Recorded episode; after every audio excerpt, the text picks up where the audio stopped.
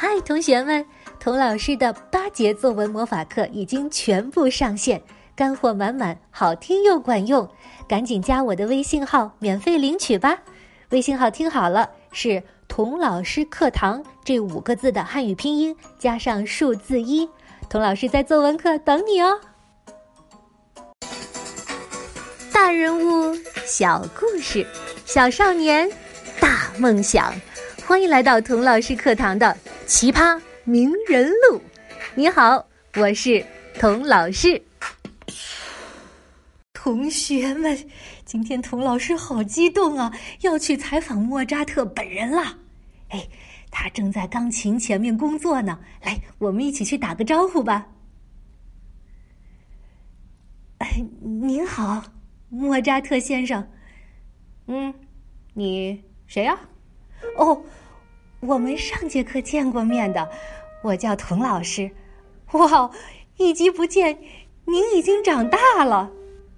神童不长大，你以为我第8个小矮人呢？哎，我现在忙得很，正在赶写一个歌剧呢。你找我有事儿吗？哦，是这样，啊，是您的父亲。我就知道是他，又是他，总是他，一定是他。他是不是派你来劝我，要我回老家萨尔斯堡接受大主教赏给我的宫廷乐师的工作呀？我跟他说了1000遍了，少来管我。可是他呢，从来不听，好像他这辈子的使命就是把屎拉到我的命里。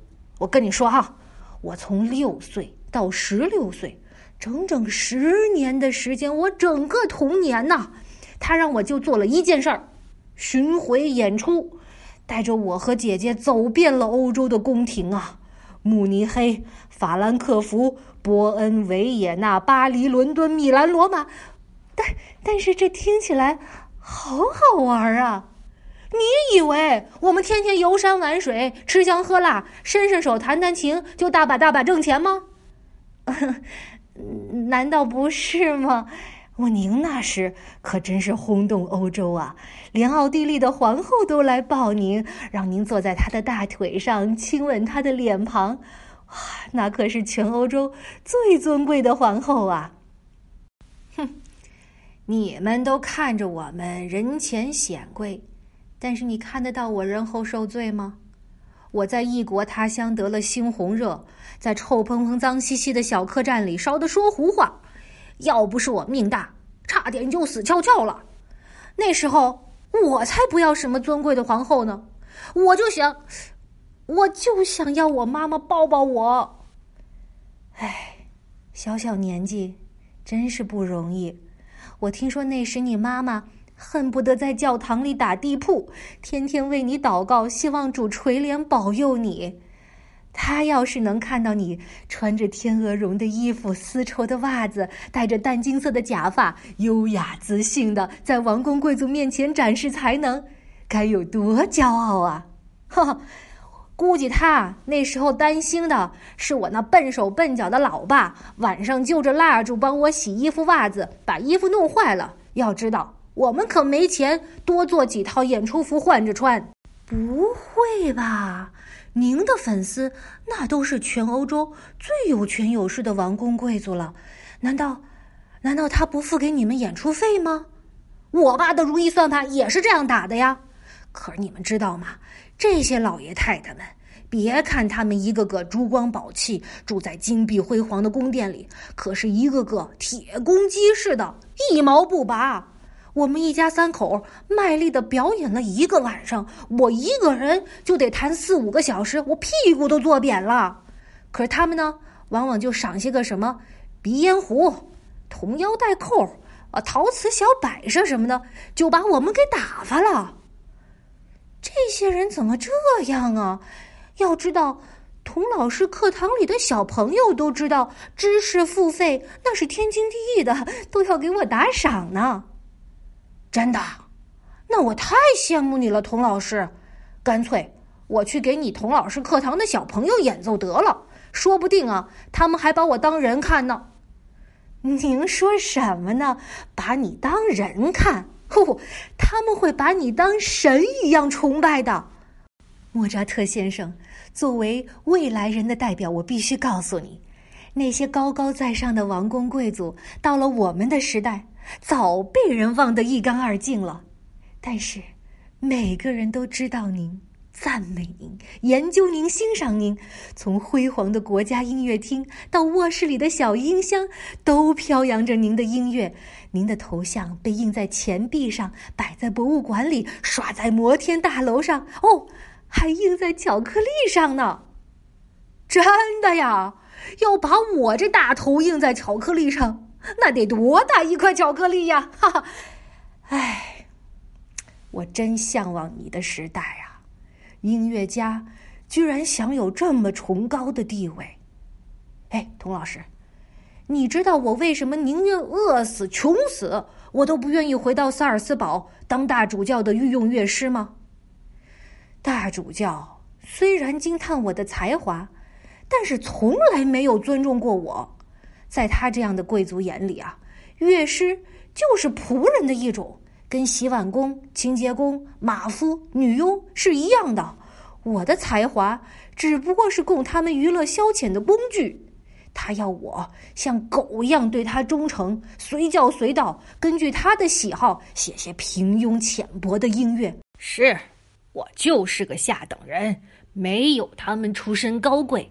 可是我也是个艺术家，我有艺术家的尊严。我的才华不属于大主教，不属于任何人，我的才华只属于我自己。而且你们等着瞧吧，我的才华将属于历史，属于未来，属于全人类的荣光。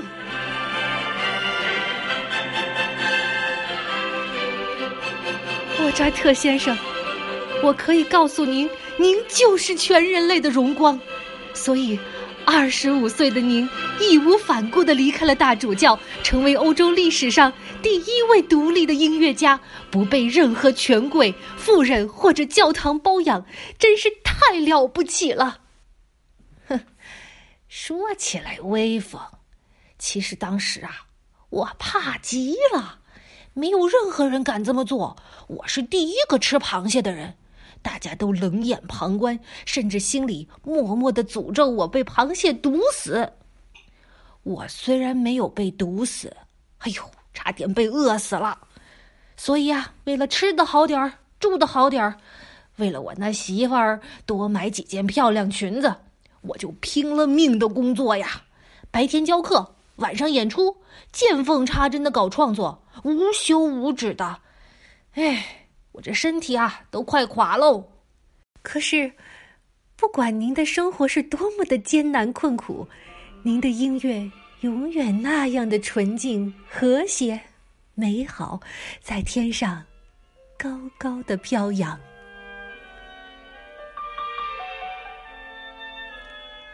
就像美国音乐学者马克利斯说的，在音乐历史上有这样一个时刻，各个对立面都一致了，所有的紧张关系都消除了，莫扎特就是那个灿烂的时刻。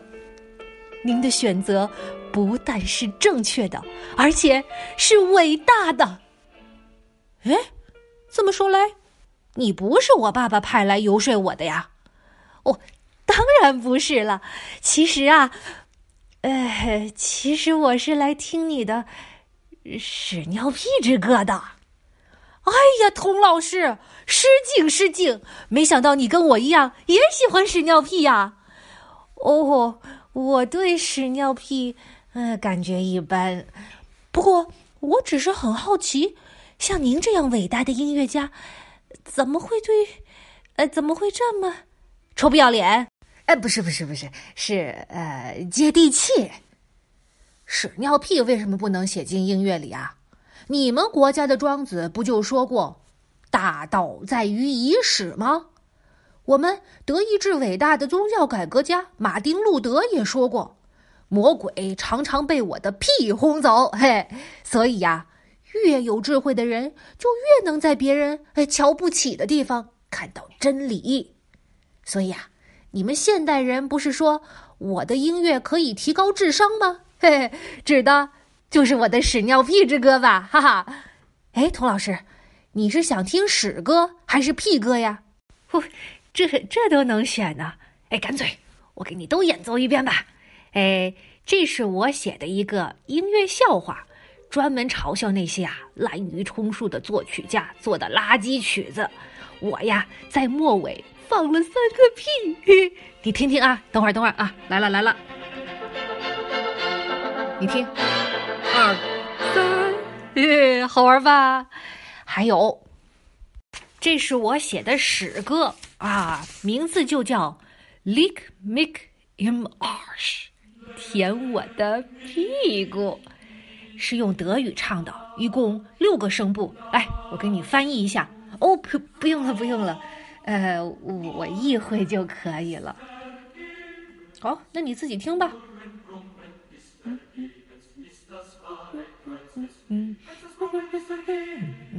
哎，你真不用我翻译啊？不用了，我就这么欣赏好了。哎，莫扎特先生，恕我直言，这屎尿屁固然是我们健康生活很重要的一部分，但是有出口也要有进口，是不是？您为什么不写好吃的呢？哎，谁说我不写的？你等会儿，请听香喷喷的面包黄油圆舞曲。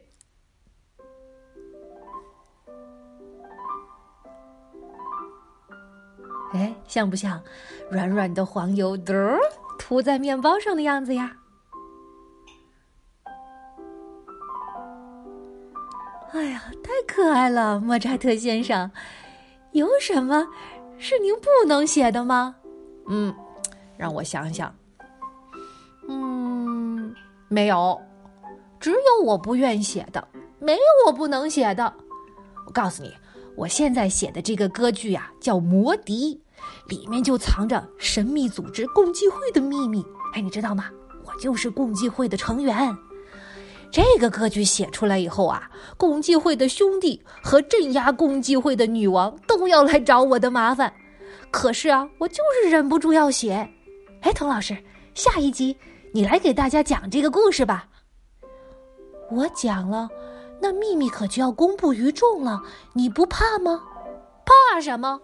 教皇的神曲我都给偷出来了。莫扎特我从小就不是被吓大的。好，你敢写我还有什么不敢说的？